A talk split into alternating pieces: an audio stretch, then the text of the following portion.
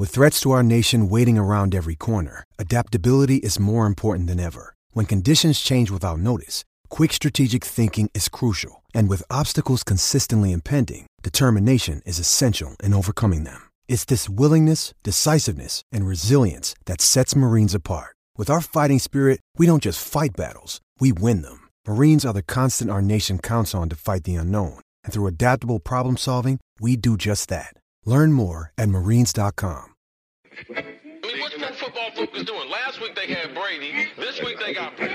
We're doing it. We're literally doing it differently from everybody else. As a matter of fact, moving forward from this point on, I will not make reference to PFF. Do you not understand that they are that way because you're Joe Flacco? And you just like to discredit things that people deserve credit for. That you can't possibly be expected to defend that. Talk about the game, Sam. So Who cares about what people think about us? Yeah, I like football, I like football season, all the things that go with it.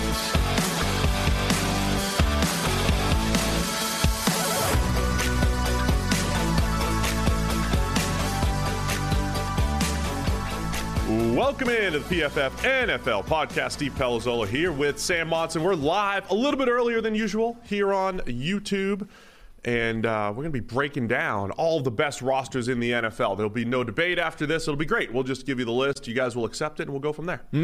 But critically, it's not our list; it's somebody else's. So we, It is. We can blame somebody else. Always, that's the beautiful thing about not having to write everything at PFF these days, right? Like 10 years ago, Sam. Mm-hmm. We blame Ben Linsey Yeah. his list. Again, didn't we crap on him for something Oh, absolutely. Ben Ben is one of our better high volume NFL writers these days. So he puts out a ton of great stuff, and he you know he's like doing the work for us. And we just we get some Ben. Come on, man. You know you're just blame him. Yeah, yeah, yeah. It's all Ben's fault. How you doing? Good. You? Great. Got my cool clinic shirt. And listen, if you're going to watch back to back podcasts, this one and then maybe the Fourth of July podcast, we might be wearing the same thing. Who knows? Yeah, yeah. It's You possible. never know. Yeah. But uh, look at this cool clinic. You didn't get to see my. I've seen that one before. I wore it with Renner. Yeah. When you were no, gone. I've seen it before. I had a white before. one. Oh, okay. I had a white It's one. This is color. this is fresh. This is new, straight from Coach Bob Wylie. Yeah. Cool clinic. Yeah. It's Five-time keynote speaker this year. Still strikes me as a curious, uh, you know, image to associate with offensive line play. This giant mushroom. Yeah. Well, maybe that's the best best way to play. I mean, sure. Um, what are we getting into here? There are some uh, emails that Mm-hmm. we want to get to and some suggestions, and there's even we didn't put it in the title, but a '90s Jaguars question. Yeah, I mean, we had multiple people uh, complaining essentially about how you have not commented on the big burning 90s Jags question of the day, which is the drama surrounding Tony Boselli and, and Bruce Smith. Uh, I think the gist of it is Bruce Smith, Bruce Smith essentially is unhappy that Tony Boselli is going. Is he in the Hall of Fame or going? He just got elected. So going in this year. Yeah. Going into the Hall of Fame, ostensibly, according to Bruce, based off one game against Bruce Smith, uh, where he built his reputation, and that was it. He's basically saying he's not a Hall of Famer. He had one good game against me. I think he was claiming he got help and a bunch of other things in that game, and therefore he's a he's a fraud. Do we need to do a, a, a watch along? The 96 AFC divisional round game, Jaguars versus Bills? Is that what we need to do? you, I me, and. Tony, and Bruce. You, all of us. Okay. I mean, we'll watch and just. It does watch them. feel very unusual that a you know a current Hall of Famer essentially is taking a dump over the the case of an incoming Hall of Famer. That doesn't tend to happen. I, I just want to. I love the '90s Jags. Mm-hmm. It's not. It's not a crazy premise, because like how how did offensive linemen get their reputation back in the day? It certainly wasn't. We didn't have PFF grading or anything like that. It really took. Hey, it's year two of Tony Boselli's career. We're in the playoffs. There's the great Bruce Smith. And we don't hear anything from Bruce Smith. He, didn't, he wasn't on the stat sheet or only had one tackle or whatever, and they gave all the credit to yeah, Tony. I, I think offensive linemen generally were, were used to be massively reputation based, um, and it's one thing. It's changed dramatically for a few reasons. One, PFF exists, and there's actually data points surrounding offensive linemen now, and you can't simply be a bad offensive lineman with a pedigree, you know, like a former first round pick, and get away with it anymore. Like people realize, people notice if you just stink week on week, but you were a former first round pick. There's now like actual data to show. Like the guy gave up 17 sacks. He's not good. Um, the other reason is I think the TV situation has a lot to do with it as well. Like you go back 20 years and there were guys that like you didn't see. You know what I mean? Like most people didn't see. They were buried on you know somebody's local broadcast and they, we, they didn't have sunday ticket it wasn't available for everybody at all times so if you were able to time a really good game for a national tv audience or a playoff game when everybody is actually watching that would offset you know a season like you could nobody knew what you were doing the rest of the year but if you dominated in the playoffs boom like you're a superstar. Who the hell? He must have been doing that the whole time. We just didn't notice because he's playing in Jacksonville and nobody watches that. You know what I mean? So, and I'm not. This isn't a Tony Boselli specific thing, but I think that was generally general, a yeah. thing that used to happen a lot. Like Bryant McKinnie's reputation as a draft prospect was built on shutting down Dwight Freeney in a game in college, where I haven't seen that game. But based off every time they played subsequently, I would bet that Brian McKinnie was given a lot of help in that game. I'm going to look that up. I'll, and or you know the ball came out in one second every whatever. It Yeah. was not a case of Bryant McKinnie shutting down Dwight Freeney one on one because every time those two guys played in the NFL, Dwight Freeney would wreck Bryant McKinnie, who was actually you know a reasonable left tackle in the NFL, but that guy's reputation as a prospect was built on the size of him and that one game against Dwight Freeney in college. I don't think that happens anymore. Like you don't there isn't like look at the tackles from this draft prospect. Can you even tell like what is their signature game? They don't have one. Like it's not a thing anymore. So yeah, there was. I mean, you can people people are always fed information that dictates what they believe, but even more so back then, where you could just say like when Mel Kiper says this guy did that, right? He shut down this guy. Here's this game that he had, and here's what he did. You have to believe it, pretty much. Because you also probably couldn't go back. I mean, you certainly couldn't go back on YouTube and watch it. Like it was tough to find, even just the games from the previous season, unless you recorded it on VHS, right? So you can't even confirm those things. So, um, look, I'm a '90s Jaguars fan. I'm not a homer though. Not a homer when it comes to those teams. I understand that Mark Brunell wasn't the best quarterback during that time. I don't know. Like, there's a lot of people pushing Fred Taylor to the Hall of Fame. I love Fred Taylor. I think he was fantastic, but Hall of Fame, I don't know. And Boselli, my one pushback on Tony going to the Hall of Fame would be he only did it for six years. Yeah. The, More well, than Tony anything. Boselli has always tended to be a pretty polarizing guy. Where were you in the Boselli camp before this? Because there's some people that think Boselli is like the best left tackle that's ever played. You know, just did just injuries caught up to him and he didn't do it for 15 years or whatever. There are other people that are like, yeah, I mean, you I know. think he was really good. I mean, I do, I do uh, watch old Jags games and you know in, in the background and stuff like that, and I'll look up like, oh, he missed a block, but like, there's no Everybody does that. Yeah, but of course, right. So I don't have any baseline. I don't have the PFF baseline or anything like that. He also did. He didn't protect the blind side, Sam. That's true. It's true. He protected the blind side for a couple games of Steve Beuerlein, but you of all people can't bring but that I up. wouldn't bring that up now. Yeah. Maybe Leon Searcy at right tackle is underrated. Is actually the Hall of Famer. But it's a little crazy to me because Boselli's he's played 90 games. The, so he's, he was drafted in 95, and then his last full season was 2000. Yeah. That's it. And he, he missed some games in 95. He was hyped up before the Bruce Smith thing, though, too. He was the number two overall pick. I mean, Yeah, he I mean- looked, he was unbelievable. He was unbelievable. He was really, really good. I'm not, I don't have enough to say that he's better than Jonathan Ogden in the 90s or uh, Walter Jones or even like Willie Roaf. Like, I don't know. What do I know? If, uh, if those guys are, but that, that was, there were some great left tackles back then, though. Yeah. So I kind of agree with Bruce Smith. Not that Tony Boselli doesn't deserve to go to the Hall of Fame, but one playoff game in year two for Tony Boselli against Bruce Smith did a lot for his reputation. Yeah. Tony's think- also a big, big, strong guy. So I say, Tony, Hall of Famer. Congrats on the Hall of Fame. Yeah. You earned it. He, he certainly played in at the end of the era where it was possible for that to have been a big influencing factor. Like I, I think the same thing happens today. You know, who like, mean, Rashawn Slater is already really good, but whoever like Penei Sewell, right? Year two comes out, the Lions make the playoffs in the wild card round. Penei Sewell like dominates Myles Garrett, like NFC, AFC, whatever. The, the NFC equivalent, right? Dominates, you know, an, an awesome edge rusher in the NFC, and like I, that's not built. That's not creating Penei Sewell's reputation the way it good for Tony Boselli in the late 90s. I, I, honestly, if I, I don't know what people would have seen of Penei Sewell, but if you didn't have PFF, you would have maybe thought Penei Sewell had a terrible season last year because it started poorly. And it's that first impression, right? Penei Sewell struggling at right tackle. He was a disaster in the preseason. You may have projected that forward. But by the end of the year, we kept grading Penei Sewell well while the Lions had like one win. Nobody was watching that. Right. But by the end of the year, Penei Sewell had similar grades to Rashawn Slater. Uh, better run blocking grade, worse pass blocking grade.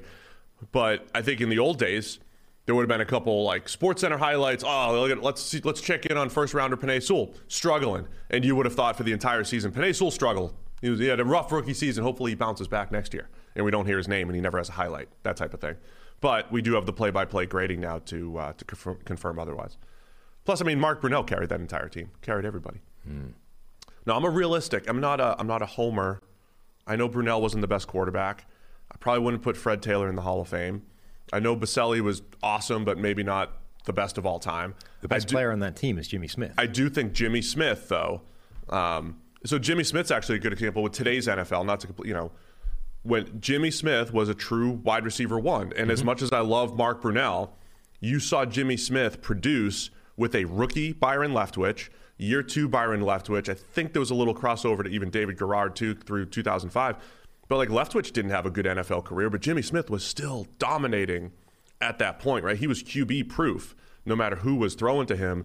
And um, and even when Brunell got hurt, the Jaguars had backup quarterbacks who had a lot of success. Jimmy Smith is the guy that probably is the is the best player on that team, along with Boselli, I would say. You know, and can seem to sniff the Hall of Fame. Yeah, and Tony Brackens.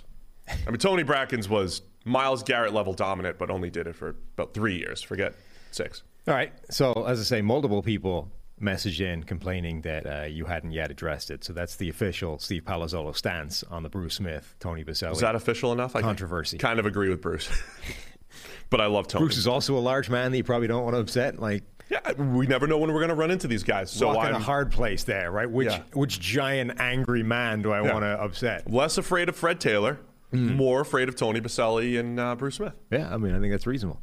Uh, okay, other emails. Um, a lot of people like the idea. Our our PFF versus the fans concept that has caught on. I think. by the way, when I say "our," like we stole it from whoever emailed it in, suggesting it as an idea. It's a great so, idea. But we have adopted it. We, we like it, and the people that like person it. something. True. Um, so we've had a few Patriots ones. Uh, the first one from a guy called Sean DePorter who sent a long email with all kinds of tangents about his kid applying for PFF back in the day and like a tourist guide to Massachusetts at the end. But his problem was he wasn't clear on the specifics of his challenge, right? Of the Sean versus PFF thing. And this is where this thing, you know, love the emails we're getting through of, you know, where we're wrong, where we can uh, essentially bet against you during the season and keep a tally of them and those people win things but it's got to be specific enough that we can, you know, act on it, right? Right. So just like you're wrong about the Patriots, not really enough to go on. And this guy was a little bit more specific than that, but didn't really hone in on it. The second one was from somebody called Jake, who says uh, the take of PFFs that I'm challenging is the draft grade of the Patriots, which was a D, uh, the worst draft grade we gave out, and the worst draft grade that pretty much everybody gave out. The way I intend to do this is by wagering that the Patriots' first three picks, Cole Strange, Tyquan Thornton, and Marcus Jones, all add more war relative to their positions than the first three picks of the Baltimore Ravens, excluding Ojabo, who, you know, obviously redshirt injury type of deal, uh, Kyle Hamilton, Tyler Linderbaum, and Travis Jones.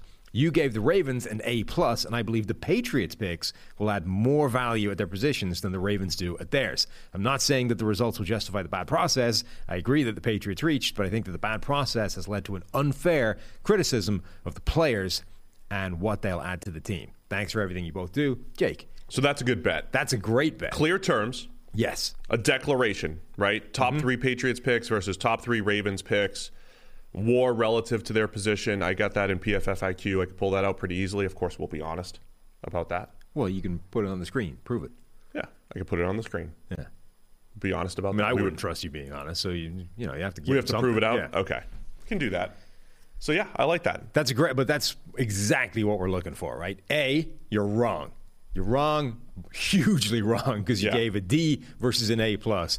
B, I'm willing to bet on it, and here are the terms. And the terms are like perfectly fair. That's actually that's a ballsy bet. Like you could have, you know, been wishy washy about that. And well, well, you know, and done something that sort of focuses on starting time and all that kind of thing. So what He's we should do- full what- full PFF. I love that. we didn't prepare Tyler for this or anything. What we should do going forward is have the bet terms, throw a graphic up there, and we can accept or decline the terms. Okay. Right? So Yeah. we can do that going forward. So the terms are Patriots first three picks, first the Ravens first three picks, take out Ojabo. And we're gonna have yeah, we'll have more per season. We're going to just do year one. Or are we doing?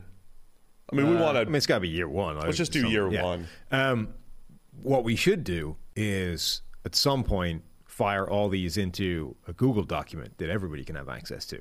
Oh. View access. We're not going to, you know. Yeah, we can't let people doctor it up. Right. Yeah, yeah. Oh, it looks like, like I, I bet here, and it turns out I'm 100% right. No, yeah, view access only for people of the show. But so everybody can see the bets that we've got rolling live um, and see how they're working out. I like this a lot. People like people like betting.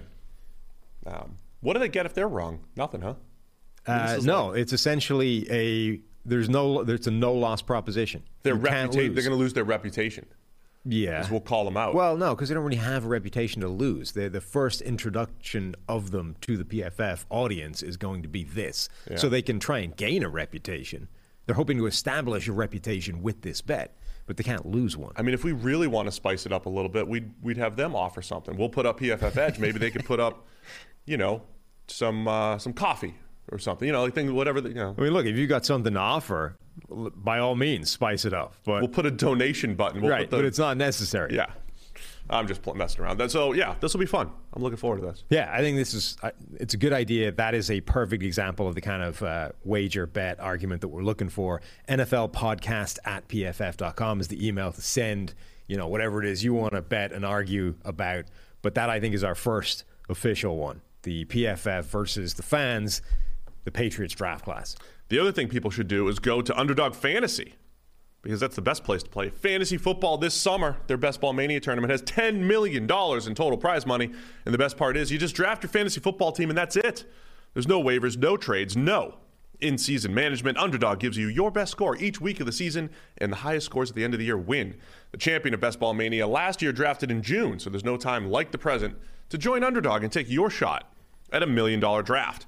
Plus, Underdog is going to double your first deposit up to $100 when you sign up with the promo code PFF. Also, if you play 10 of those dollars using promo code PFF, you get a free PFF subscription. So what are you waiting for? Head to underdogfantasy.com or the App Store, play $10 with code PFF, and draft your Best Ball Mania team today. All right, Sam, do we have any other emails? Do we want to get into this best roster stuff? Uh, we had one that was an interesting discussion uh, from Brandon Stringer, who essentially was arguing that bridge quarterbacks are a waste of time now. You've heard that running backs don't matter, but this one is all the more true. Bridge quarterbacks don't matter. Andy Dalton did nothing for Fields but take his snaps or reps. Trubisky, Mariota, etc. Signings are all just flushing cap down the drain. Mason Rudolph and Felipe Franks could have tided them over and been younger with whatever potential that brings. Uh, thanks. Are bridge quarterbacks now just a waste of time, cap space, roster spots, everything? Um, it dep- depends on how you're judging them. I mean, if you're trying to say, well, the Bears didn't get wins out of Andy Dalton, Well, literally, Andy Dalton. I mean, the Andy Dalton one is a good example if you're trying to make this case because he did literally nothing for the Chicago Bears No, last because season. the- in addition to taking up time that probably would have been useful for Justin Fields. Right? Remember, the, Nate Tice also like re-highlighted somebody else's point. Remember, Trevor Lawrence had to split reps with Gardner Minshew last training camp. You know. Because presumably Urban Meyer was really going hard to try and build a coach culture. who kicked their kicker Yeah. Had to really establish a winning culture. So Trevor Lawrence wasn't even getting the full like Gardner Minshew potentially is a great bridge quarterback for somebody, but if he's just taking Trevor Lawrence's snaps, what good is that? I would say that the benefit is in the thing that we can't quantify, right? If there's a benefit, it is in the fact that if you interview Justin Fields, like how was it good? How was it having Andy Dalton around? Oh, you know, I, you know, he helped me learn how to watch film and what to look at and prepare and how to be a professional and all that stuff. Like that stuff's real, Right. That stuff does exist. But that doesn't need to be a bridge quarterback. Two things. One, you can use my old tried and true strategy of just hire a quarterback coach. Hire Matt that. Cassel. Right. No, but it's a little- Josh McCown. Hire Josh McCown as a quarterback coach. You don't have to take up a roster spot. You don't have to pay him a ton of money, and he can teach Justin Fields all of those things just as well as Andy Dalton can. Job done. Number two, It's a little different. when Number it's two, your peer. if you insist that he has to be an active quarterback for some reason, he can just be a veteran backup. He doesn't have to be a bridge guy. He can just be a dude that like sits on the, the ass end of somebody's roster, and that's all. That's his entire purpose. I am just here as a living, walking example of what you should be doing. But I'm never going to start because I'm me. part of it part of it is watching without them teaching right you're just watching you're observing your Yeah. peer in how they do things now on the other side of that i don't know how much it actually matters right? It's one of those things where if you say in sports like uh, phrases like oh this guy's this guy's 10 times ahead of where he was last year at this time. Okay well it doesn't it's not going to translate to 10 times better performance right? So does it actually matter? Because at the end of the day what you actually do on the field is the only thing that matters technically, right? All of the in, all the inputs are like how well you work out, what you learned, knowing the playbook, and all that stuff. All those inputs lead to the output, which is how well you play on the field. And one of the inputs is like I learned how to be a professional, I learned how to do this, I learned how to study film. But if it doesn't actually make you better on the field, that's where it doesn't necessarily have value. So there's probably some value there in having the bridge quarterback. I don't think the cap space matters because that's not a, like Andy Dalton's cap isn't affected this year. It's not affecting the future of the next quarterback. No, but it matters if the if you eventually do turn to the rookie and he's out there, you know, doing what he can, and you have the equivalent of a slot wide receiver salary being taken up in the dude that he just put in the bench. It's not insignificant. I mean, that's that's we've talked about for 20 years. Like Tom Brady has done that, right? He's given the Patriots largely, and now the Bucs, essentially a slot receiver for free, right? With the amount of money he's leaving on the table relative to the best paid player at the position every single year. But that's- that's the same thing here. But I always look at say the rookie quarterback as I don't care about year one. I care about years two, three, four, five. Right? I, Andy Dalton's salary isn't affecting this year's hypothetical slot receiver or anything like that. Who cares about year one? Care about the future. But if he's good year one, it's relevant. Yeah, I mean, maybe you get another evaluation. Uh, Look, it, it matters if you do believe that reps are the most important thing.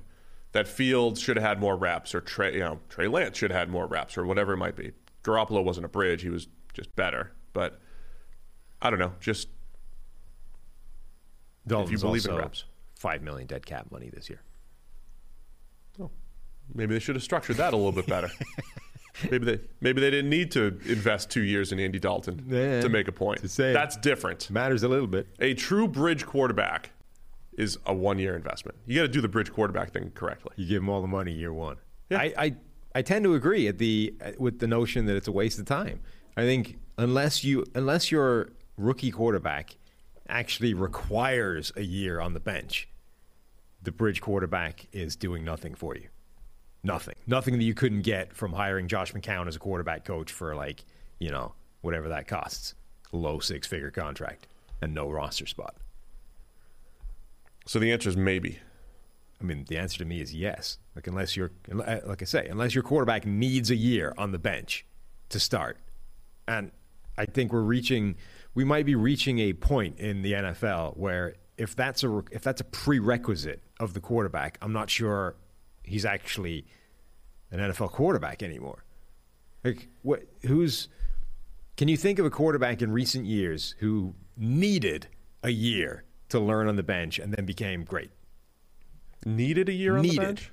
Required that year. Again, we don't- built up from scratch. We don't know Right. if that's what led to Patrick Mahomes or Carson Palmer both being Right, really but good. the you know the talk and then so the two data points in Patrick Mahomes to suggest it wasn't necessary were a constant stream of reports saying that he was lighting it up in practice, et cetera, et cetera. And the only reason he's on the bench is because Alex Smith is currently leading the ah. NFL in passer rating and Okay. deep passing and all that kind of stuff. And he then gets in week 17, crushes it, and we're like, wow, we just Patrick Mahomes is really good. I don't necessarily buy those data points because you're saying there's this highlight reel of practice. Yeah, that, that was kind of the expectation from Patrick Mahomes. The thing that I contend. The thing that has made him great is the fact that he works well within structure. Sure, I'm and, not saying and, I, and I'm I'm going to make. Is it fair to make the assumption that 16 weeks sitting has helped him develop that skill, which was necessary, right? The thing that made Patrick that makes Patrick Mahomes so special is that when you read his scouting report coming out of college, every single weakness he turned into a strength, playing within structure and decision making and accuracy, whatever it was. So, Yeah, did that 16 weeks matter? I I don't know, but I think there's a big the other sort of thing about Patrick Mahomes is that like he obviously is just different to what people thought he was. Like the the negatives in college as a scouting report were more question marks. Like, can he do this within structure? Not that he can't. Like, it's not. He just didn't do it yeah, in Texas Tech. It's in the not like 12. he was. Yeah. It's not like he was overtly bad at this stuff and then turned them into being strengths, and that's why he's so good. It's like I I don't see evidence of him playing within the structure. Like he just doesn't do it and doesn't have to and dominates it. Like can he do that at the next level? Because that is the difference between you know quarterbacks that that can thrive that way and guys that get to the next level have to play in structure and can't. So to me, there's a very big possibility that like Patrick Mahomes was just that guy pretty much the whole way. And, you know, had he been thrown in year one, we would have seen that anyway. I'm not saying that those data points automatically mean that that's true, but that's the way I would lean if I was evaluating Patrick Mahomes. Who else has had to has sit for a year and it's like he's the only Tom Brady. But yeah, I mean, Mahomes is the only guy that's done it recently, right? That sat for a serious length of time and then turned into something really good. This is why I don't I don't know what to do with the data point of did you sit or did you start right away? Yeah, right? I don't- because there's a point where you're like, well, Aaron Rodgers sat. Right. Drew Brees didn't start right away. Tom Brady didn't start right away. Patrick Mahomes didn't start right away. Of the of the elite quarterbacks of the last 20 to 25 years, only Peyton Manning stepped right in as the starter immediately. Is the only guy. Again, but again, this feels like us telling coaches this is a must go on fourth down when it adds like 2% of win probability. This is a must go, but it's not like it's going to change your win probability by 90 to 100%. It doesn't mean you're going to get it 100% of the time. It just means we're talking about fractions of a percentage point. And if we did, we don't have the A/B analysis, right? We we don't we can't see. What if Tom Brady started right away as a sixth round pick in the year 2000? What if Patrick Mahomes started in 2017? We don't have that analysis to put up against their sitting.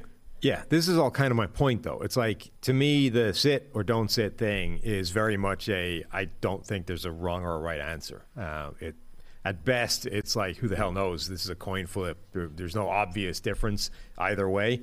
Um, so I think you probably conclude that it doesn't really make a difference either way.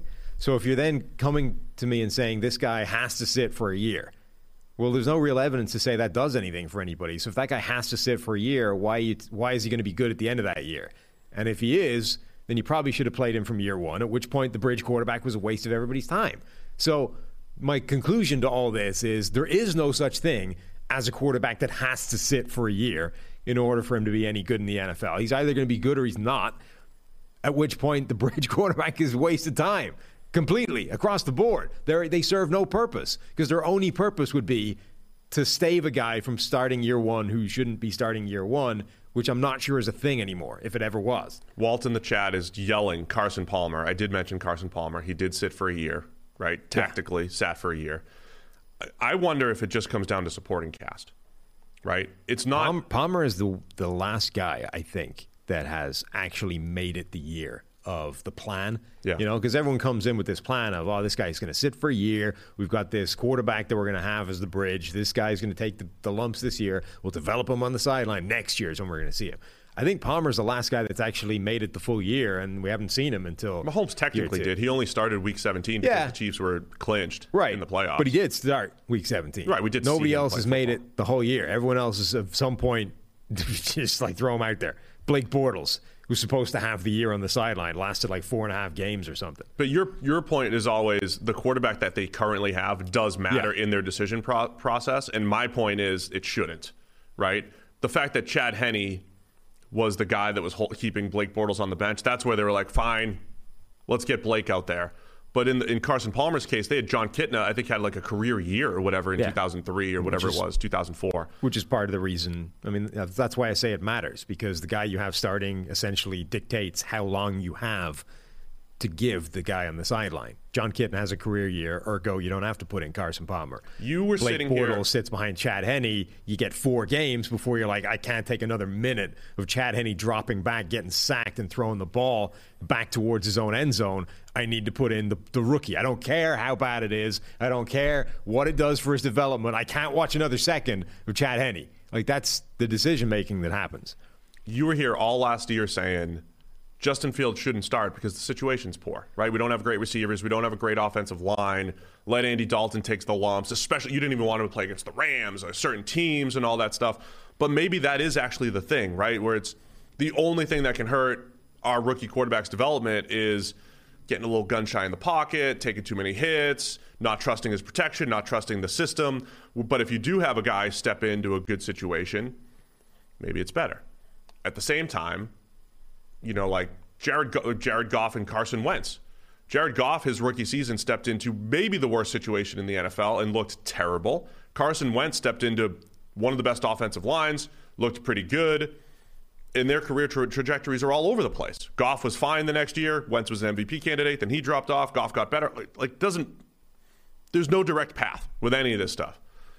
There's no good answer. Well, I, We just spent 20 minutes talking about there's no good answer. I think the point you're making there is that supporting cast is one of the most important parts in terms of any kind of quarterback's development. And there's definitely an argument, but again, this isn't necessarily a bridge quarterback. There is definitely an argument that if the situation is so bad that the rookie can't possibly be expected to have any kind of success, don't play him because all you're doing is harming the quarterback. But we also don't even know that that's the case. Yeah, I think that probably we don't is though. we don't know that that's the case. Again, Goff, he only played 5 games or whatever it was, but was in a horrible situation. He was trash, but you got Sean McVay in there the next year and he, and Goff looked good. And then they were in the Super Bowl 2 years later. Yeah, but the situation was better. Like they also over like McVay, the offense is better. But they the, overhaul but the offense. playing line. in the bad situation didn't hinder his ability to play well when the good situation showed up. No, but it certainly didn't help. Like my point being, the only thing that can happen there is bad. Like I don't think there's anything to be gained from like half a dozen games of getting your ass kicked in a terrible situation. I, I don't think that does you any good whatsoever. I think it can definitely do you harm, but I, I don't think that that's helpful for a young quarterback. Um, I don't like the idea that the the idea with Peyton Manning, right, was you go out there, you take your lumps, you know, you you go through the fire, and then you're tempered by it, and you, you're stronger at the other end. But like that was more to do with sort of learning the mistakes. You know what I mean? Like figure out like what you can and can't do at this level. Like throw the ball. You're going to create. You're going to make some errors, and you're not going to make them again. Right? That idea of the I was it Bruce Arians. There's a story of Peyton Manning in in uh, like some sort of film review session way back when he was a kid. Uh, or not a kid, a you know, young quarterback, and I think it was Bruce Arians. Like, here, pause the tape here. Why didn't you throw to the tight end here? He's like, he was, coach, he's covered. Like, Bruce Arians like, what are you talking? Like that's that's open in the NFL. That ball needs to come out of your hands and go to the tight end there. And that was that's the process that Peyton Manning had to go through. Right, is learning what NFL Open looks like, learning what NFL it, what is an NFL Open, What is cover be- two is. right, and it's going to be an interception, like those things. Right, it isn't. You need to go out there and be destroyed for 16 games because that's useful for your development going forward. Like, no, that's that's not a thing. Like.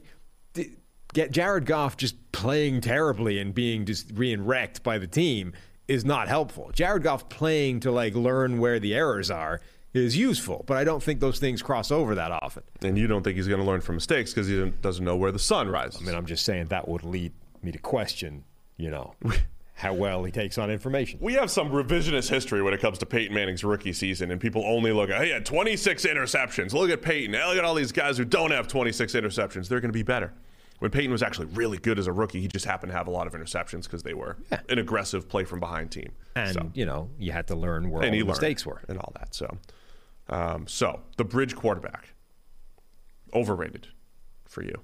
I yeah, I I can be I jump on the party political platform that says the bridge quarterback is a waste of time and should be eliminated. I'm there. I am uh, team bridge quarterback. I would, of course you I would still do it. I would still, I would still bridge it. Still, still, still use. The own to me, the only But your alternative is like, yeah, give me Mason Rudolph. Give me the guy that's a little bit of an unknown. He's younger. He's not going to be as good at teaching my rookie quarterback how to be a professional. Blah blah blah blah blah.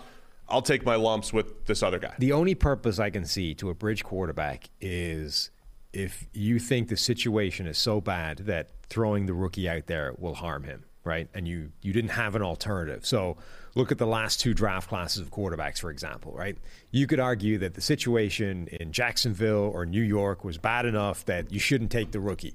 You shouldn't take a rookie quarterback because if you play him, he's going to do exactly what he just did. He's going to put a PFF grade in the 50s. He's going to look terrible, and you could actually do him serious harm long term. It's going to be year two or three before we can put a team around this guy to give him any kind of chance of success whatsoever. So you shouldn't take a quarterback this year. Okay, but then the next year you can show up and there's no rookie quarterbacks, right? You stink again for a year. You're building. Now you get the top. You know, you get a top pick again. Jacksonville. You're back at number one. Uh oh. If you hadn't taken Trevor Lawrence, like what's your plan now? Because there's no quarterback this year. So I think sometimes you just have to take the quarterback and figure out, you know, adjust the rebuild. That is when I can see an argument for, okay, guys, this is the worst situation in the NFL. If this guy goes out here year one, all we can do is make him worse.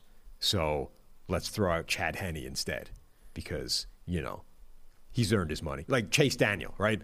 Let's throw out Chase Daniel and make him finally earn that $41 million he's had in his career, right?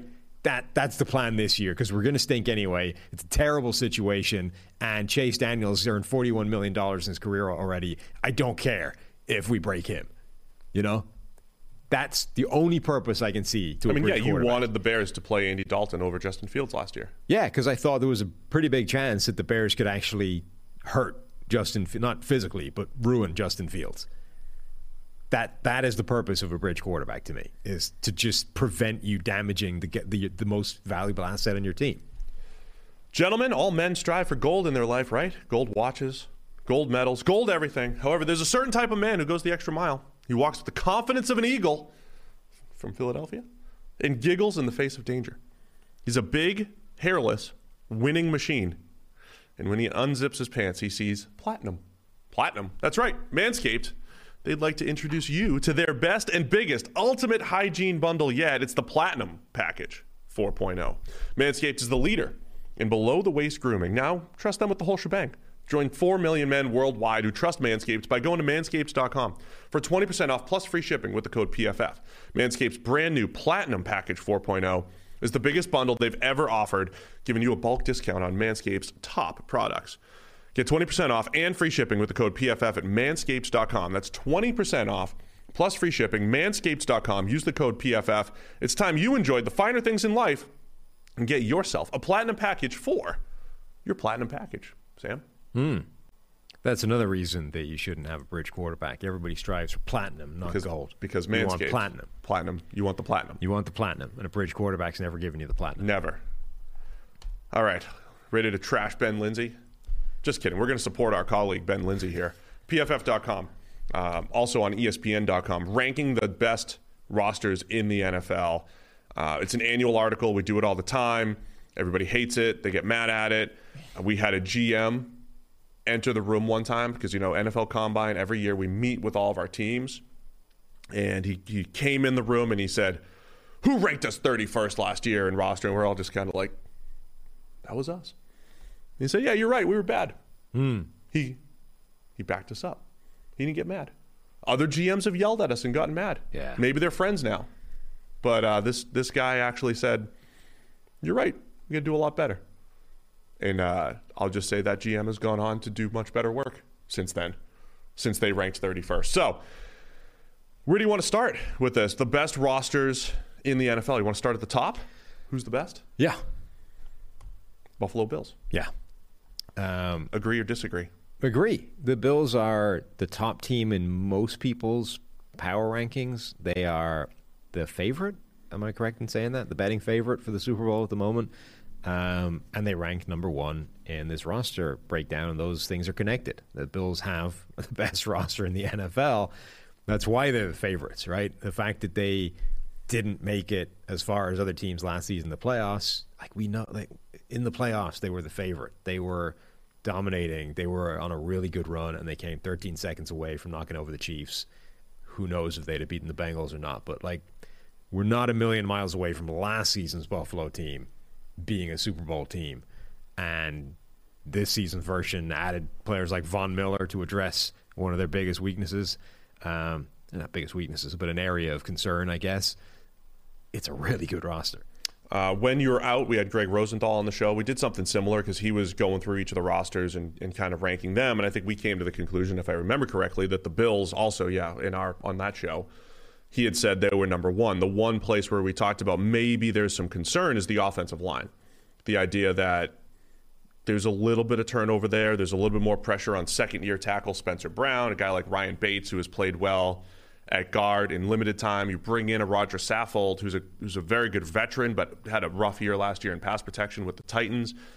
That could be the place, right? I mean, the the, the offensive line. Uh, we always talk about the Bills as this kind of standard for building around the young quarterback, right? They got the offensive line to manageable, crept back toward average, and then stacked up playmakers for Josh Allen, and that coincided directly with his development. But this actually could be the worst offensive line he has since his since year two, since year one for Josh Allen. I don't think it's a disaster or anything like that. I still think it's in the middle of the pack in the NFL, but I do wonder if that is the potential weakness on this team. Um, on the bright side, you mentioned they bring in Von Miller, uh, draft Kaiir Elam to be that uh, that number two cornerback opposite Tre'Davious White. You lose Levi Wallace in the process, but uh, yes, handling some of those places with good players like Von Miller, first round pick at corner, I think makes should make Bills fans feel pretty good. Yeah, I their offensive line doesn't look great on paper. On the other hand, it, it kind of never does. Like that's part of I think their strategy on the offensive line has been kind of what we preached. You know, creep back toward average, but they're not they're not so much creeping back there. They're there. They've been average and they're trying to maintain average. And their strategy, I think, for maintaining average is let's just assemble as many average players on the offensive line as humanly possible. You know, teams kind of platoon nine guys in the offensive line. If we get nine average guys, the chances of us having a terrible offensive line are pretty small. Um, I think that's that's been their plan. It's worked. The only worry about that is it is a small chance, but it's still there. The you know you get nobody plays at the same level every single year. So if you're you get five average guys, you know you're going to get this range of outcomes every single year for each one of those guys. And if like three of them, you know, hit the bad end in a given season, all of a sudden your offensive line becomes a problem because now you got three below average players versus two guys that aren't offsetting it by being superstars, you know, are maybe offsetting it by above average play if you get the other end of the variance. And now still you've got kind of three weak links on an offensive line, and that is kind of problematic. And I think the Bills flirted with that a little bit last season. And I think that's the one kind of flaw with that strategy, as I think that's always a threat. Like at any given moment, three of those guys could be a problem because none of them are great. They also, I should have mentioned, they bring in David Quessenberry too. So you, he's got a history of being average, had a good year last year, run blocking. Um, our listeners are so astute when the Bills signed Greg Van Roten, who is, you know, one of those guys that you just, just described. Somebody's like, PFF Steve must love this. Mm. yes, I do. Greg Van Roten, a guy that plays guard and could be decent and has been decent. Whatever. So the Bills have a really good roster. I agree. They're very good. Uh, they replaced Cole Beasley with Jamison Crowder, uh, Gabriel Davis on the outside. We'll see if he continues to to develop and you know if he, man, the star power that he showed in the playoffs. I don't want to overrate just the playoff run because he'd been good previously too. But if he handles a little bit more volume opposite Stefon Diggs, those are all the things that people are looking at when they rank the Bills really high from a roster standpoint. Yeah, I mean, you you know, you look at a lot of rosters, you can find an obvious area of weakness and say this is the thing that's going to cause them problems. Um, it's it's tough to find that with Buffalo, and okay, some of it relies on rookies coming in and playing, and that that can be risky. You know, James Cook has the potential to propel this team in a different direction on offense, but they're kind of insulated. If James Cook doesn't do that, if he stinks, if he's not good, doesn't matter. They're in the same position as last year in terms of running backs. Um, Kaiir Elam comes in a corner. Again, the potential is there for him to be a much better player than the player he replaced. And that, I think, insulates him from the idea that if well, he doesn't play that well. Like Levi Wallace played reasonably well for particularly his, his sort of play is more relative to his story, right? Like former walk on at Alabama goes from walk on to undrafted to you know clinging on to a starting job for a few years. He has a reasonably easy job opposite uh, Tre'Davious White, which helps. That all translates to Kaiir Elam as well, right? He rookie corner doesn't often lead to dramatic success. On the other hand, he's going to have the same benefit of that relatively easy job opposite Tre'Davious White, and he doesn't have to be great to be better than the guy he's replacing. I was deep in the research the other day, and I proved it that Levi Wallace may have a, a slightly easier job than uh, Tre'Davious White. I, am not interested in any data point that tells me that Levi Wallace is going. To I to know be you love bad in Levi Wallace, which I suspect might happen. but I may have stumbled upon an insight that corners play into the boundary, you know, the, the short side of the field, which doesn't matter as much in the NFL theoretically. The boundary versus the field, that those guys, the boundary corner, the guy that's closest to the ball, actually has it a little bit more difficult. Playing the X receiver, specifically, usually playing the X receiver, whatever it might be. And Levi plays to the field a lot. That's all. Okay. Just saying. Maybe he had a slightly easier path. That's helping his grade along just a little bit. Yeah, but the point being that should also help Kaiir Elam adjust. Agreed. Absolutely. So how about the the next teams here? We got the Bucs at 2 Mm-hmm. Los Angeles Chargers at three, ahead of Super Bowl defending champion Los Angeles Rams at four, Wow. and then the Green Bay Packers at five. And I know we've talked a lot about the Packers receivers, and I just want to go back historically during through this exercise. Right, the the Eagles are a great example, and I reference them a lot here. They had years where they were always top five, top seven. They're right now this year. They're seven in roster strength, but where the Eagles were strong was in the trenches, and it, they always felt really weak at receiver and corner until they made that better. In 2017, they win a Super Bowl. Are the Packers similar? They've got great corners. That's one of the reasons why they're up here. The Packers having the fifth best roster strength.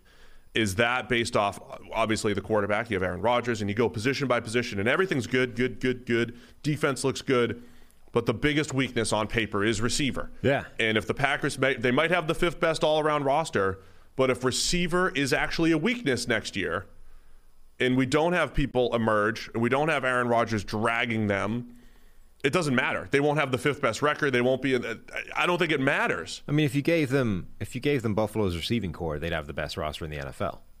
Like that's where Green Bay has arguably the best roster in the NFL, but they have maybe one of the worst receiving corps in the NFL. Like that's it's you know like when you rank receiving corps generally when you rank receiving groups, like how far can you go with a team that has like one player, you know, one good receiver and everybody else stinks. Like how high can you put that team?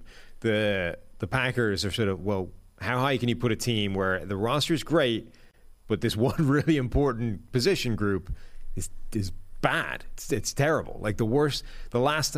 It's probably the worst receiving group Allen or Aaron Rodgers has ever thrown to. The only other I think argument for that was 2015, where he lost Jordy Nelson in the preseason to a torn ACL. Right, so his number one receiver went down right before the season. They didn't have the ability to replace that.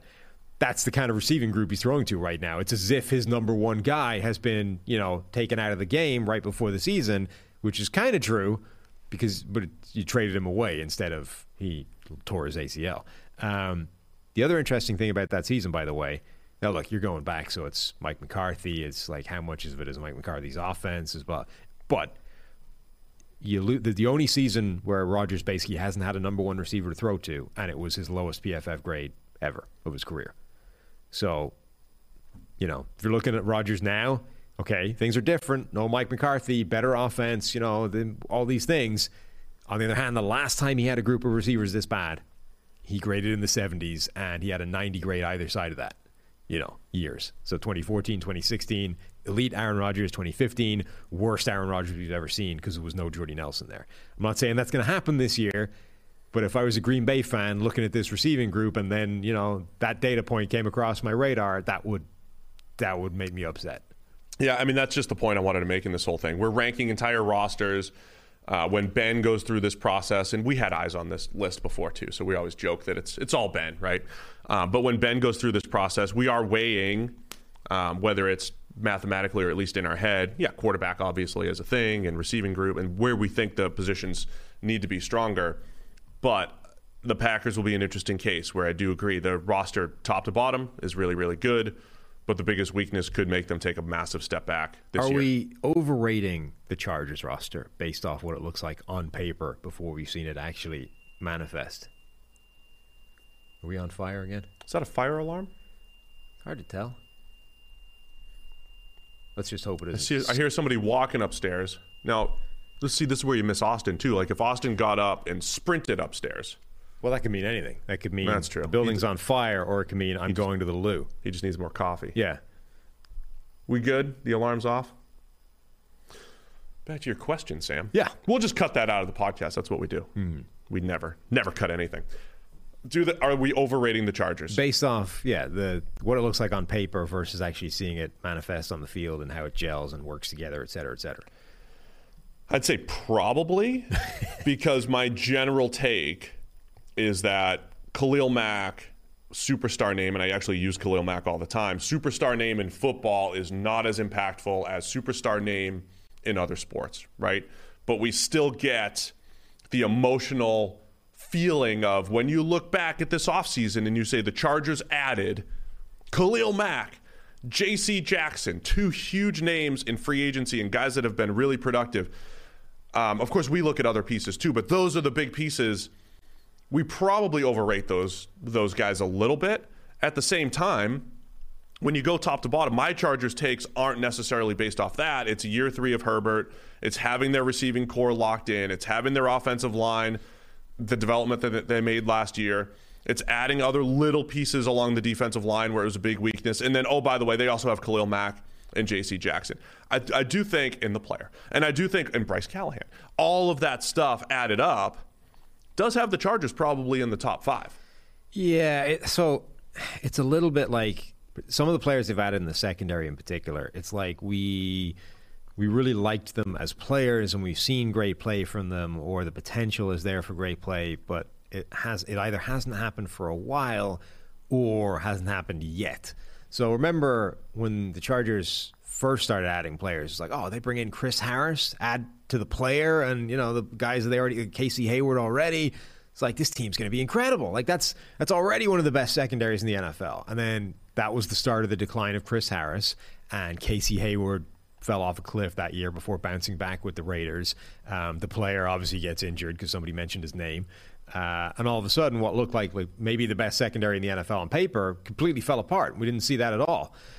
This is kind of the same, right? You bring in J.C. Jackson, who's been uh, really good, and in particular, a ball hawk, sort of above and beyond what his PFF grade says he has. You know, so a little bit like Trevon Diggs in terms of his impact has probably been more than his down to down grading in terms of turning over the ball, you know, the EPA that brings and all so leading to wins a little bit better. On the other hand, like how many players have left New England on defense and maintained their level? So just a little, you know, Asante Samuel Jr. Love that guy's profile coming out. Literally was the embodiment of his father, you know, 20 years later or whatever we Who, are. by the way, Asante Samuel, Samuel Sr. would be one of the guys I He's point probably to. the last one. the last guy that probably left the Patriots, had success, Yeah. had success elsewhere. So, you know, Asante Samuel Jr., love the guy's skill set, love what he can be. On the other hand, great last year, 56. Uh, Bryce Callahan had a year where he was the best slot corner in the NFL and moonlighted outside, played incredibly, like one of the best seasons we've seen from a corner last year, great at 60. Like, didn't, you know, hasn't maintained that level. The player, incredible skill set, always one guy calling him out, you know, mentioning him by name away from like, you know, breaking something and not playing for the Number season. three. Yeah. Uh, and then Nasir Adderley, good, maybe hasn't become the player that he thought. But anyway, my point being, you've got five guys there where if it all comes together, it's a little bit like, remember last year's Indianapolis Colts wide receiver group? So you can definitely paint a picture where it comes together and it's amazing. On the other hand, it probably won't. This one, I think, is an easier picture to paint, but it kind of feels like we're doing the same thing, right? We're putting it together and we're automatically assuming it's going to be the the best end of the out, the range of outcomes. Whereas in reality, two of those guys are probably going to play where they played last year. We're not going to see, you know, it's not going to be the best season from all of them, and therefore it won't be as good as everybody thinks it will be. Would you take him out of the top five though? Uh, because I get your point, even like the Chris Harris point. When, I mean, so- when I compliment a pi- like a move, like hey, Chris Harris, like you know that there's some downside, but I think you just stack up a bunch of those moves, like a Bryce Callahan, get trying to get him back on track or whatever, and those are good process overall. I would argue that Cleveland's roster is probably better than theirs, particularly if we're giving See- them the cre- the benefit of the doubt of having Deshaun Watson, which it looks like we are in this. In this one, we were. I don't know. Yeah, I don't know what we're I, going to end up. I could see an argument for Green Bay, though with the wide receiver group, I can also understand why you wouldn't. Um, I mean, Philadelphia's roster might be better, even if they're much worse at quarterback. I think I'm lower on the Browns this year than I was last year from a roster perspective. Because you're losing, you don't have JC Tretter at center, Yeah. right? And that was part of that nucleus on the offensive line. I, I do think Jedrick Wills at left tackle, who's, who's had two subpar seasons, will get better. I think this is, I think his trajectory will be fine. I love Amari Cooper. At the same time, last year at this time, we're talking about OBJ and Jarvis Landry being there and Rashard Higgins. So you're replacing those guys with Amari Cooper and Donovan Peoples Jones and whatever you get from Anthony Schwartz and David Bell. I don't know that that's an upgrade. On paper, I'm saying last year going into the season, I thought that the Browns had one of the best all around rosters in the NFL. I think there's they still have weaknesses on the defensive line, on the interior in particular. Yeah. I don't know that the Browns are better this year from a roster perspective. We, we ranked them sixth here. The Browns are similar to the Cowboys for me this offseason, where it's tough to put Watson aside because that will, if he plays football, he makes a lot of these other things better, I Yeah. believe. But I think the Browns and the Cowboys had better all around rosters last year than this year. They're still good, but I think they were better last year. Yeah, I'm maybe Cleveland's roster top to bottom is a slight step behind where it was a year ago. A, part of it is like, you know, we assumed OBJ would come good last year. Eventually, it just never happened with Baker Mayfield, so he's not as good as the, a player for Cleveland last year on paper as you you would have thought he was. So like Amari Cooper is an upgrade over the OBJ that Cleveland ever had. You know, uh, Deshaun Watson thing is important. The other thing is this kind of highlights the thing you're talking about, right? How easy it is for this to to decline and fall apart and erode over an offseason or two. This is why, like, if Cleveland ends up in a situation where they're starting Jacoby Brissett for the year, like this is why it's important, right? Because you you just burned a year of keeping this group together. That's like next season you might lose two or three of these guys, and you go from having a top five roster in the NFL to having a top ten or you know middle tier, and now you're suddenly needing the quarterback to come in and raise the level of an average roster, as opposed to this team is capable of winning a Super Bowl right now if we have elite quarterback play.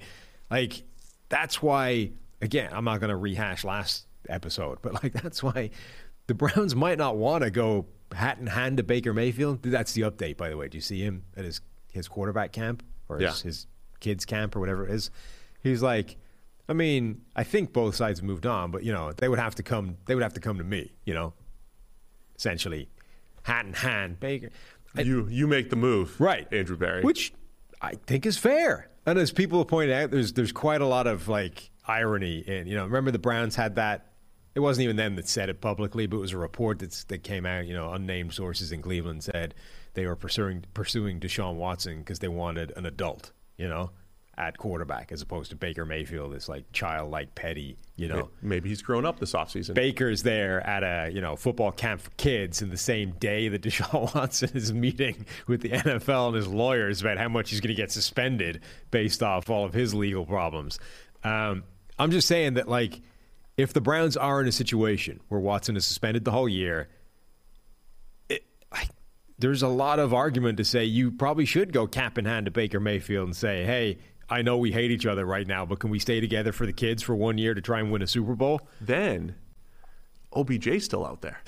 you bring OBJ, get the band back together. Did you see the painting that he I commissioned for himself? I guess No, it was it was Rams OBJ helping up Cleveland OBJ. You know, who's like lying prone on the floor. It was like you know lifting him up. That's what that's what OBJ thinks about like teaming back up with Baker Mayfield. It's creative like, masterpiece. really, yeah, gotta love it. Maybe he's implying that Brown's OBJ is has been pulled back up. He's okay now. He was on the ground. Now he's back up after the Rams. He's got a ring. I don't think he wants to go back down to the turf again, though. maybe not. But anyway, my, my point being, it's not easy to maintain a championship caliber roster in the NFL, right? Like the entire system is set up to prevent you doing that. Now, it's possible, but most teams are not able to achieve that for any length of time. And if you have one of those rosters, to willingly sacrifice that to go a whole year starting Jacoby Brissett is, in my opinion, negligent. Where else we want to go here? We got the Eagles. I mentioned at seven. It's Cincinnati, to eight. Bengals at eight. that given where they were a year ago. Remember, like the rewind, right? The Brown or the Bengals were the bottom team in that division. They got Joe Burrow at number one overall a couple of years ago. All of a sudden, they go to a Super Bowl, and you know everyone's sort of looking back, wow, what a run! But they overachieve. Like this team isn't that good. And then in the course of an offseason, they overhaul an offensive line, they make inroads into weak positions, and all of a sudden now they're legitimately a top 10 roster in an NFL that's loading up with all its contenders and are genuine contenders. I know this is a very specific example, but go back to that bridge quarterback debate, right? Joe Burrow got hurt in year one, and they were forced to play what they had Ryan Finley and Brandon Allen and his backups, right? That earns the Bengals the sixth, fifth overall pick, fifth overall pick. That that nets them Ja'Marr Chase. Mm-hmm. When you after you get your quarterback, is it actually better to have one more year picking in the top ten just to get another great player?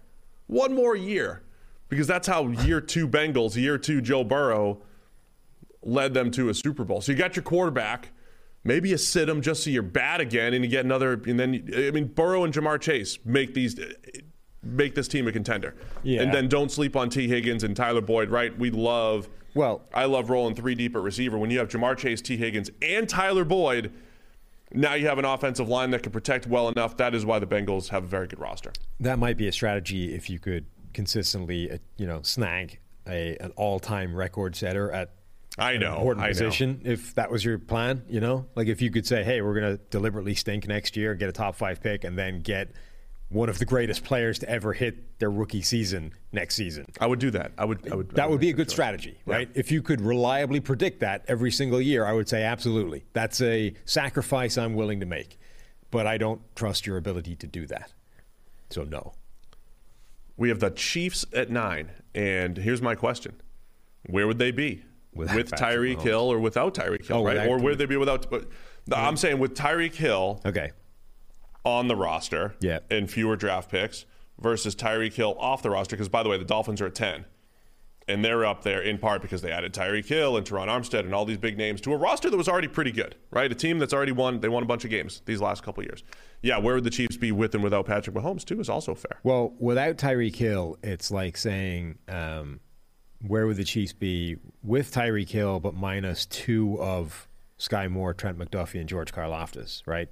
And probably one of Juju and Marquez Valdes-Scantling as well. So essentially taking three of those five players off their roster, but adding Tyreek Hill back in. And you would go unit by unit and saying, eh, they still probably need some help at receiver because you want more. You'd probably need some help in the secondary. You probably still need some help on the defensive line. And this is the spread the wealth type of theory for the Chiefs. And I, I think that's why on paper they look like a top 10 roster because they were able to fill those spots. Yeah, I mean, Sa- I, but same answer as the Packers here. Even though the Chiefs look like they have better depth than they did last year at this time, if the receiving corps, all of the receivers plus Travis Kelce, if they're not good enough, the Chiefs won't be good enough. My answer to that first question, the with or without Tyreek Hill thing, I think this team is better with Tyreek Hill, even if you take away three of those five guys. Sure. I, I think that's a net win adding Tyreek Hill back in. The real question to me is like, okay, you take Patrick Mahomes off this roster, where is it? And it's like, I mean, it's middle of the pack, and that would be based entirely off the offensive line. It's a fair point, Sam. And you could if if you slapped Zach Wilson in at quarterback, Right. And you said, how how has the team done to build around Zach Wilson in year two? And you put him on the Chiefs roster, you would say he's got one of the best offensive lines in the NFL. Great job there. Travis Kelce, He's got Travis Kelce. sub subpar wide receiver group outside of that. But you would say that's. But you would say, man, I really wish he had better receivers to throw to. Overall, I Yeah, really you wish would- we did a better job. I think with Valdes-Scantling, Juju Smith-Schuster, Skyy Moore, or would you say, you know what? that group as a whole, it's kind of like what the Patriots have built. Yeah. with Mac Jones. That's right? what I was thinking of. So it's a lot like the Patriots. You'd be looking at this and you'd say, great offensive line, superstar Travis Kelce, superstar Chris Jones, not much else. Which is fine. Like that would probably put you in the middle of the pack somewhere.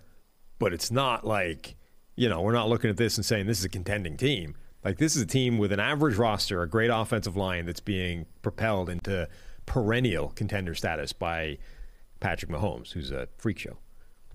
So we got the Chiefs at nine, Dolphins at ten, and that'll be interesting, right? Because we're we're accounting for the quarterback here. I think I think Ben Linsey, as he's putting this together, is actually saying the Dolphins overall, player for player, probably do have a better roster than the Chiefs, but we trust obviously Mahomes over Tua. But yeah, the Dolphins will be. I think that's overrating Miami. Oh, I don't think so at all, man. All right, look, Miami two spots out of Baltimore. I think it's underrating Baltimore that more than anything. I mean, okay, Baltimore has a similar problem to Green Bay in terms of that's not a good wide receiver group. Um, Yeah, on but- the other, on the other hand, they need it less. Right. That's they're going to throw the ball 200 fewer times than the Packers Right. next year. But I think the Dolphins. This is going back to my Eagles debate. Where are your strengths? I think when you look at the Dolphins, it's like pass catchers, secondary. Those are your strengths. The, uh, the problem I have with the pass catchers thing is I, I need to be shown how the Tyreek Hill and Jalen Waddle thing is going to work. You just run them. They just go play football. They just go. Yes. They just go. That's you what the run Ja- pass concepts. That's what the Jags were asking last year. Just go out and play, guys. yeah, but the players were named Tavon Austin and Laquan Treadwell. That's the difference. Go play football. You're just naming a, a pair of first round first round players right there. True. Equal talent. Trevor Lawrence was throwing to more first round receivers than Aaron Rodgers has ever had. what I'm saying. And what was Trevor doing? Uh-huh. Man. Because the players are named Tyreek Hill, Jalen Waddle, There still needs to be a Cedrick plan. Wilson, Mike Gesicki. You don't need a plan. You play you play football. What do You you, mean need a plan. You need a. There needs to be a scheme that allows both those guys to function at the same time. Yeah. Tyreek Hill, run some deep routes. Jalen Waddle, run some I'm not saying it's impossible. less. I'm saying I haven't seen it yet, and the 49ers had a history of not being able to achieve that. Achieve what? The 49ers could not get more than one superstar firing at the same time in that offense. Like when Deebo Samuel was dominating, George Kittle wasn't. When Deebo Samuel was off the field, George Kittle would take over. Like you need That's that's good. it's good, but other but you need That's good for winning games. You're not. The goal is not. But the- the- I need Tyreek Hill to have 120 catches. I need Jalen Waddle to have 100. Oh no, Mike Gesicki's only going to have 50. We got to get him 75. How do we do it? That's not what you're trying to do. No, but what you're doing when that happens is you're not getting the sum of the two guys. Like the sum of Jalen Waddle and Tyreek Hill is potentially phenomenal, but if only one of them fires at any moment, you're not getting the sum. You're getting a percentage of that. I think you, but you you measure it by something objective around the offense, not their production. You measure it around something like EPA and actually putting points on the board. If the Dolphins are putting points on the board and Tyreek Hill's getting 130 catches and Waddle's not, he's getting 50, but they have the highest scoring offense in the NFL, I'm going to be under the assumption that it's all working, right? And it's working. Tyreek Hill might be the beneficiary, Waddle might be the beneficiary, but it's working because those guys are drawing coverage and they're fast, and Gesicki's tough to cover, and Hill and Waddle are tough to cover, and they have a better offensive line, and they have fast running backs that are, you know, within a nice Shanahan system. So you got to judge it not based off of the production of the receivers, you judge it by the production of the offense. And I think they're going to be fine in that regard, assuming Tua is not terrible. Uh, I mean, possibly. I was trying to load up your PFF Ultimate thing here to find out where the 49ers actually ranked in EPA per play We're last year. deploying right now. Yeah, but it won't load. We're in the middle of deploying right now. That's uh I thought that wasn't supposed to happen during podcast episodes. Um. Oh yeah, I did get a message. Is anything happening right now where we shouldn't deploy? Yeah, yeah, yeah. This is. So I, I can't tell you where the 49ers No, we're fine. We're fine. We really try to do it around when we're at uh, in team buildings. Yeah. Made a mistake a few weeks ago. We're right in the middle of presenting IQ to a team, Yeah, that would be bad. and we mistimed our uh, production deploy. Can't have that. No, So that was because otherwise you're sitting here refreshing and nothing's happening. that was embarrassing. Yeah, It's not going to be back for a couple minutes probably. perfect. So you're not going to get your not going to get your answer. Okay. just yet. Anyway, I like the Dolphins roster. I like where they're strong. I mean, I think it's fine. I just think we're overrating it a little bit. Saints at 11, Ravens too low at 12. I think the Ravens are underrated here. Yes, I think that's a good roster. I, the receiving group is not ideal, uh, but otherwise it's very good. Okay, 49. I found it. I found it elsewhere. I've had to go to alternative avenues for my EPA per play. Source it. Uh, Don't. It doesn't matter. the running backs don't matter place. No. RBS, DM, Then. whatever. Uh, where are they? One, two, three, four. Some. It's difficult to tell because it's done by chart. You know the visual, the Yeah. graph thing. It's a So scatter. they're- yeah, there you go. That's the word. They are around 18. sixth. Who? The 49ers. Oh, the 49ers, yeah. Offensive EPA per play last year. About sixth, I think, behind Tampa Bay, Green Bay, Kansas City, Buffalo, the Chargers, and possibly Dallas. Right. And so, how do you you interpret that as bad because Deebo had good games and Kittle had good games, but they didn't have good games at the same time? I didn't say it was bad. I said it wasn't maximizing the sum of the players they've got. Are you kidding me? No. You have Jimmy Garoppolo at quarterback, and all of the all of the teams that are higher than you have much better quarterbacks. This is the reason why we call Kyle Shanahan Tin Cup. This is the reason why we've elevated Kyle You Shanahan. hear that we. You're out here with like one functional metaphor in the last three years. I can me. still borrow yours. No. I can borrow yours too. Listen, there's a reason why we elevate Kyle Shanahan to the top of play callers because historically you're like, Matt Schaub, look at those numbers. Get Matt Schaub in the Hall of Fame. It's like, well, no, he had he had Shanahan. Matt Ryan, elevate him to MVP. RG3, one of the best rookie seasons of all time.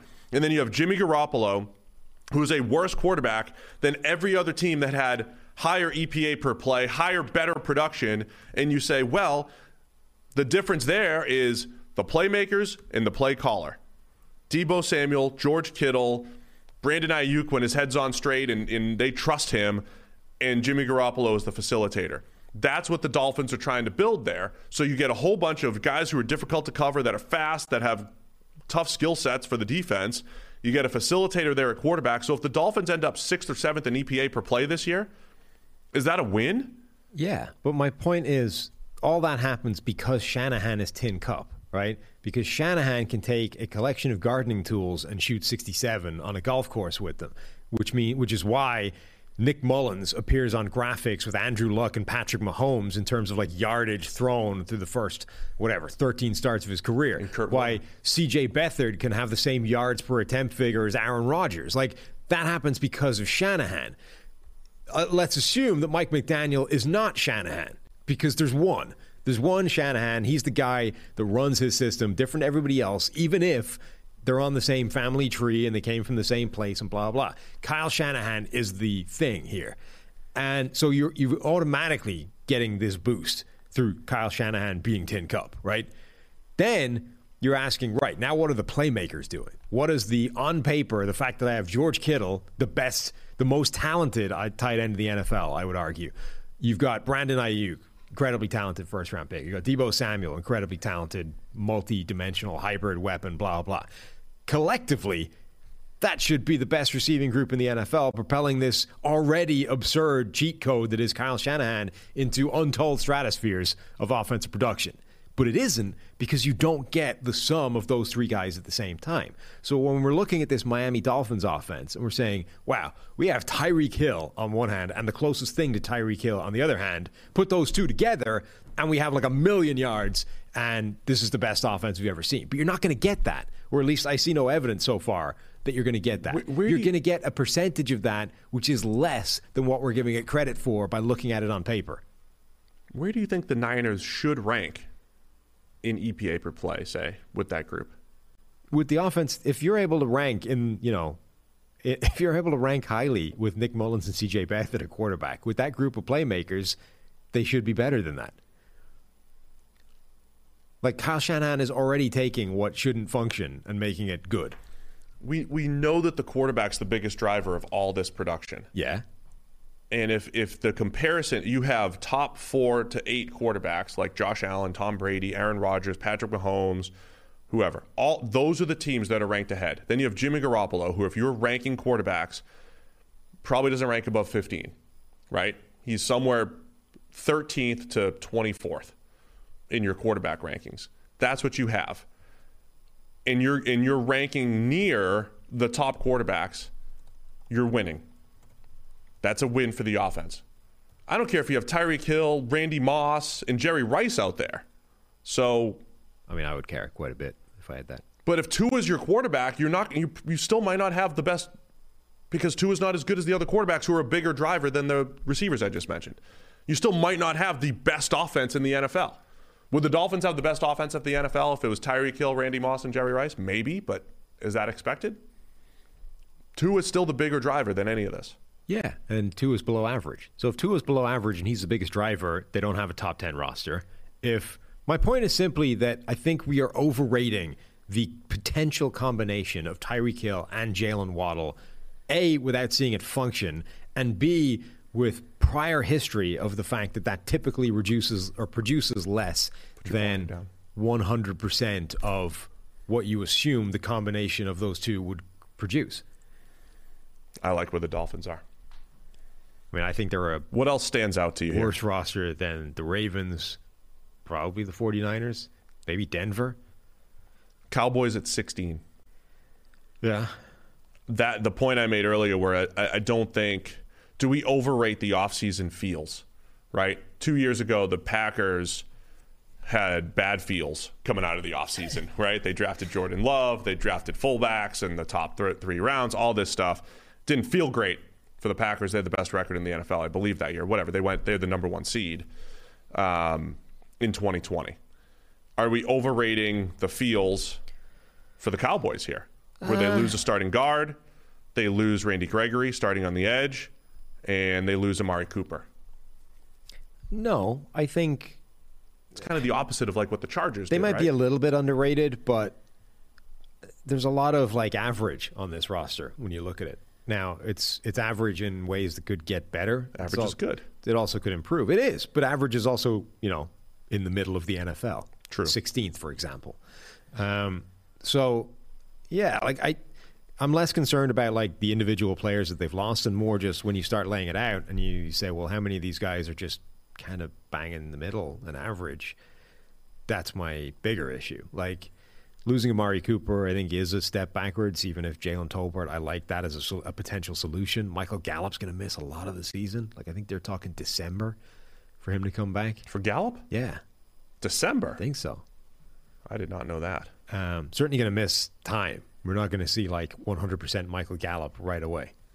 Let me uh, just check. I'm not confusing him with somebody else, but like that's a step back in a receiving corps at a spot where we know it has a huge influence on the kind of Dak Prescott you're going to get. I want to go to the other end of the spectrum here too. The the teams that are at the bottom: Houston Texans, 32. Yikes. Atlanta Falcons are 31.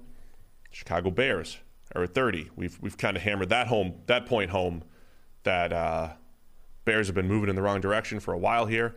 Seattle Seahawks at 29, and the Jacksonville Jaguars still at 28. Okay, I might be confusing him with somebody else. Uh, Gallup expected to return in September is the most recent USA Today. way before column. December. It is. It Yeah. It's months, in fact, before teams December.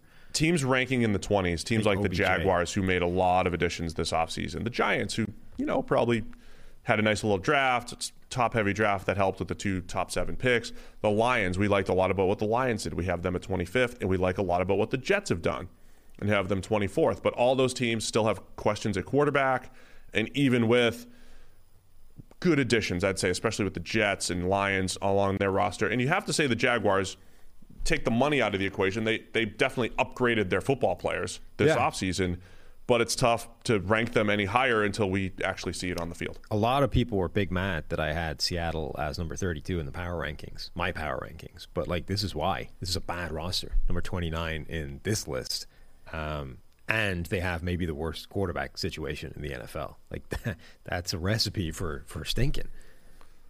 Yeah, I don't know how you could have that much faith in Geno Smith or Drew Lock There's a weird this group. group of people that are Geno Smith truthers. I think the Geno Smith Troosters are, are I mentioned Gregg Rosenthal. It's it's people that have had Twitter for ten years now, and Geno Smith was the top quarterback in 2013 in a lot of people's minds. And you always just it was a lot like this year where you just assume quarterbacks are going to go high, and then they didn't, and it's like, well, I thought Geno was going to go number one, and he just never got a fair shake. He was only a second round pick. He didn't get those opportunities, It's also, you know, and he had a couple good games last year. yeah, like five touchdowns, one interception in limited snaps last year. Passer rating of 103. Like those are the kind of numbers where you can convince You know, yourself, you know what else he did? Extrapolated forward. You know what else? The, the, so the, I think there's people who were truthers since his like West Virginia days. there's also people who saw Thursday night football, island game. They hadn't scored a point, right, with Russ before Russ got hurt. And then all of a sudden it was Geno Smith against the Rams, right? And he's just leading them back, leading them back, throws a jump ball to DK Metcalf or whatever, the corner falls. Geno Smith almost led a comeback against the Super Bowl champion Rams in front of the nation. He did. Uh, sure. I'm just saying there's there's more evidence. Just trying to explain the mentality of the truthers here. I mean, I I kind of get it. I'm just it feels a little bit like one of those things where you know, at this point, you should probably know better. Here's here's the thing about Seattle, right? Because it's not just the quarterback. You lose both starting tackles. Duane Brown turned that offensive line over the last five years from like bottom three to bottom ten. Pretty significant. You lose both starting tackles. You lose a very good starting corner in DJ Reed. You lose Bobby Wagner, right? Obviously, you lose Russell Wilson. I'm just saying the other parts of this roster getting a little bit worse. Younger. They're, they're rebuilding. It's a rebuilding roster, and they have two top whatever receivers. Uh, another team fascinatingly ranked is Arizona. They are all the way down in 23rd for a team that made the playoffs last year. At, for a decent portion of the season, looked like one of the best teams in the NFL. And then, obviously, as has been their strategy over the not strategy, as has been their trajectory over the last few years, It's drives an- off a cliff late in the season. It's another team, Arizona, that has bad offseason feels, right? Like well, you- it's it's bad. It's not even bad off-season feels. It's like the season finishes badly, so the off-season feels terribly all the time. Like every off-season for Arizona feels terrible because they just got wrecked towards the end of the season. So we don't look at it like, you know, big picture. This team has gone from terrible first overall pick to less terrible to decent, you know, to okay to good. We don't look at that like arc. And I forget. I think Connor McQuiston's uh, coach rankings had Cliff Kingsbury actually ranked surprisingly high. Um, like, there's a lot of things to like about this Arizona team, but it never feels that way because the seasons always end so badly. So until they figure that thing out, it's like it's it feels terrible for everybody. Yeah, I think for me though, it's more you look at. I don't trust their corners again relative to the rest of the league. Right, but after a season where that's just been like you know where they played all year, like that wasn't the problem. Yeah, I get it, but it still it doesn't mean that that's a good thing going in. Um, I like a little bit what they did at tight end within the draft and all that stuff. But you get you know AJ Green's coming back. You trade for Marquise Brown. It feels like last year's Raiders a little bit, where I liked some of the moves, I didn't like some of the other moves. Whereas other teams, you're like, I see a point in all of these moves. I think you're getting better across the board. But you lose to Chandler Jones, but you have JJ Watt coming back. All these different things. It's like, yeah, but this. AJ Green has a fascinating split that you can find in Premium Stats, um, part of an elite subscription a PFF. You, we have a breakdown of um, play for receivers and, or well, receiving players and defensive players um, against versus man and zone, right? So receiving versus scheme is what it's called in the, the premium stats breakdown. You get the grade and, and numbers versus man coverage and versus zone coverage. And, you know, teams are playing less man coverage than ever before, but it's still an important thing. And generally speaking, the best players excel against man coverage because you need to have, you know, your physical uh, t- uh, skill set on point in order to thrive that way. AJ Green obviously declining, you know, not the player that he once was. He's still able to have some success though, and he has one of the most absurd splits uh, between man and zone coverage. So AJ Brown or AJ uh, Green still has one of the best grades in the NFL against zone coverage, but not against man coverage. So Sounds about right. yeah, like he has he's the best graded player on the Cardinals against zone coverage. So he has a better grade against zone than DeAndre Hopkins does. 82 uh, receiving grade, but against man he has one of the worst grades in the NFL because he's just lost it physically. He just isn't the same guy that he used to be. So if a guy is manned up one on one, AJ Green's not getting open and you know may not be winning at the catch point anymore and blah blah blah. He's just not doing well. Uh, but put him against zone, the dude hasn't lost like a decade of savvy and understanding and, you know, play. He knows where to be at the right time and knows how to exploit holes in his zone. So I just think it's it's interesting sort of finally getting a data point that actually illustrates what's happening to AJ Green, which is, you know, he's reached that point in his career where he's declining physically. He's not able to run the way he used to. He's not able to do the things that he used to do physically, but he still understands how to play the game, and that will take you quite a long way. It, depending on the offense you play, depending on the defense you play. It's also nice when you have Marquise Brown as another option there, Rondale Moore, but you have DeAndre Hopkins. This is like the yeah buts I, am talking about with Arizona. Yeah. Right on paper things look good. Yeah, but DeAndre Hopkins is missing the first six games. You know, and that's you have hard. JJ Watt coming back. Yeah, but you lose Chandler Jones. You don't really have another great replacement there. The DeAndre Hopkins thing is difficult for this type of exercise because you're like, well, we're ranking rosters. He's on the roster. He's just going to miss six games. What do you do with that? Like, do you count him? Is he 100%? No, just take got 35 Superstar DeAndre already, yeah. 35.3% out of it, you know. Yeah, so he's, he's 65% of DeAndre Hopkins is what we're counting for this exercise. If you're 6 for 17, you're hitting 353. Okay. Just saying. That's fine. Yeah. Mm-hmm. All right. Anything else? We got to wrap this thing up. No. So head over to uh, pff.com, and it's one of the one of the articles on the front page somewhere, or if not, it won't have slipped very far by the time you're listening to this. NFL roster rankings for all 32 teams. Shout out to Ben Linsey though, doing great work over at PFF. He is um, he's one of our liaisons for uh, Sunday Night Football, mm-hmm. NBC. So a lot of the the data and stuff that you that um, basically Chris doesn't know what he's doing unless Ben Linsey tells him. Is wow. what I've what I've learned, right? Whew. Chris doesn't have any. Oh, we'll cut that part out too. I'm just kidding. Does Chris make it to this part of the podcast? No, I'm just saying Ben does a lot of, does a lot of good work helping Chris out in his uh, in his preparation for Sunday Night Football as well. Yeah. So. And I think he heads up sort of all the TV package stuff. Like everything yep. that goes out to various networks is now under Ben's uh, purview. So anyway, uh, while you're at pff.com, 25% off using the promo code NFL Pod, exclusive for our PFF NFL podcast listeners. Use it, NFL Pod, 25% off. Keep sending those emails in. Love it. Fuels a lot of our conversation and a lot of the uh, discussions we're going to be having here throughout the summer. Uh, we'll be back on 4th of July. We might be wearing the same thing. I don't know. we'll see. I might just really like the shirt and I want to I want to rock it on Monday morning. And why wouldn't you? Why wouldn't I? So uh, we'll be back for you on 4th of July on uh, Monday morning. We'll see you then.